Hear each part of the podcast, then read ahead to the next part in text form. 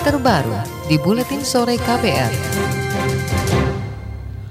Saudara, Mahkamah Konstitusi MK hari ini akan memutuskan hasil sengketa Pilpres 2019 yang diajukan kubu pasangan calon Presiden 02 Prabowo Sandiaga. Putusan digelar setelah melalui proses persidangan yang diikuti pemohon, termohon, serta kubu Jokowi Ma'ruf dan Bawaslu. Gugatan diajukan setelah pasangan Prabowo Sandiaga menolak hasil penghitungan suara Komisi Pemilihan Umum KPU yang memenangkan pasangan calon presiden incumbent Joko Widodo Maruf Amin. Dalam gugatannya ke MK, Kubu 02 menuding Pilpres 2019 penuh dengan kecurangan yang terstruktur, sistematis, dan masif. Guna membuktikan kecurangan Kubu 02 menghadirkan beberapa saksi. Salah satunya tim IT Badan Pemenangan Nasional BPN Agus Maksum. Dalam kesaksiannya Agus mengungkapkan ada 17,5 juta DPT tak wajar. Agus bahkan mengaku mendapat ancaman pembunuhan terkait DPT tersebut. Ini pernah sampai kepada saya dan juga keluarga saya dan juga sudah tersebar beritanya tentang ancaman pembunuhan. Siapa yang melakukan pengancaman?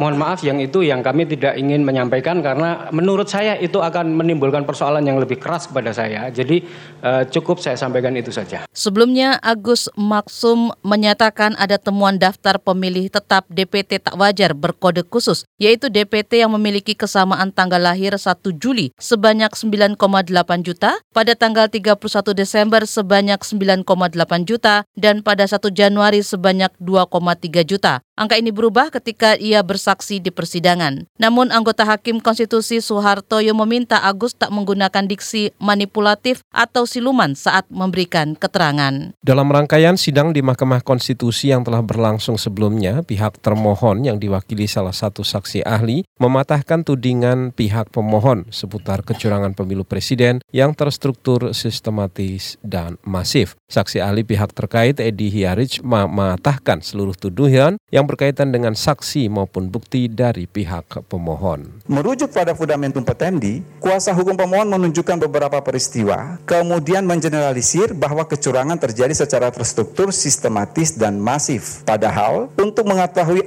apakah berbagai pelanggaran tersebut, kalau memang dapat dibuktikan secara sah dan meyakinkan, mempunyai hubungan kausalitas dengan pilpres, harus menggunakan teori individualisir, yaitu teori yang melihat sebab in concreto atau post factum. Sebab pelanggaran yang yang terstruktur dan sistematis haruslah menimbulkan dampak masif bukan sebagian. Saksi ahli dari pihak terkait Edi Hiarich menambahkan tudingan TSM atau terstruktur sistematis dan masif dari pihak pemohon tidak jelas dan tidak berdasar sebab tuduhan kecurangan terstruktur sama sekali tidak terlihat secara objektif. Sementara itu tuduhan sistematis dan masif dalam dalil-dalil yang dipaparkan para pemohon juga tidak mensyaratkan dan membuktikan adanya kecurangan tersebut. Saudara dalam sidang Kamis 20 Juni lalu, saksi ahli KPU Marsudi Wahyu Kisworo menjelaskan tentang sistem penghitungan atau situng. Kata dia situng hanya salah satu dari banyak aplikasi yang terdapat dalam informasi pemilu. Dia mengatakan situng dibuat sejak 2003 dan tidak dirancang untuk penghitungan suara, namun hanya sebagai sarana sebagai bentuk transparansi informasi ke masyarakat. Kata dia hasil situng tak digunakan dalam keputusan akhir rekapitulasi suara. Hasil pemilu tetap diputuskan berdasarkan hitung manual yang dilakukan berjenjang. Undang-undang menyatakan bahwa yang sah adalah perhitungan suara berjenjang secara manual yang dilakukan mulai dari tingkat TPS sampai tingkat KPU pusat. Karena itu pada waktu dirancang, situng memang tidak dirancang untuk sistem penghitungan suara, tetapi situng dirancang untuk sarana transparansi kepada masyarakat sehingga masyarakat bisa melakukan fungsi kontrol terhadap proses-proses penghitungan suara yang dilakukan secara berjenjang. Pakar Situng KPU Marsudi Wahyu Kisworo menambahkan bahwa data situng tidak menguntungkan salah satu pihak lantaran data diambil secara acak. Dia menyebut kesalahan yang terjadi dilatari secara manusiawi saat entry data pengunggahan form C1 secara acak. Saksi ahli ini dihadirkan KPU lantaran situng juga dipermasalahkan oleh kubu Prabowo Sandiaga. Saudara setelah melalui serangkaian persidangan hari ini, sembilan hakim Mahkamah Konstitusi mulai membacakan putusan gugatan pemilu Presiden 2019.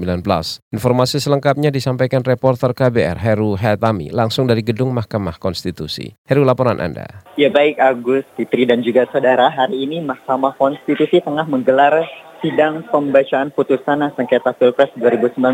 Sidang diagendakan dengan membacakan amar putusan beserta pertimbangan hukumnya. Saat ini sidang sedang dilakukan skorsing selama 30 menit. Dalam persidangan, 9 hakim konstitusi secara bergantian membacakan isi berkas putusan perselisihan hasil pemilihan umum atau PHPU Pilpres 2019. MK menjelaskan perselisihan hasil pemilu didefinisikan sebagai perselisihan antara KPU dengan peserta pemilu mengenai penetapan hasil perolehan suara secara nasional. Perselisihan itu pun dibatasi dengan perselisihan hasil suara yang dapat mempengaruhi perolehan kursi baik itu legislatif maupun presiden dan wakil presiden. Dengan demikian, gugatan tidak dapat diajukan jika tidak berkaitan ber, dengan perselisihan perolehan suara yang bisa mempengaruhi keterpilihan seorang secara baik Eh, calon presiden uh, baik di pileg maupun pilpres.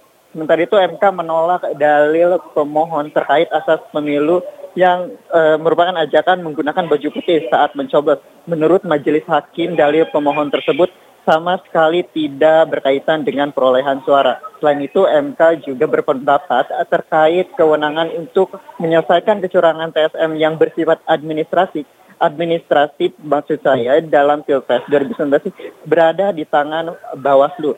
Menurut MK, dalil pemohon terkait kecurangan TSM mengandung kekeliruan pada proporsi proposisi yang dijadikan premis argumentasi.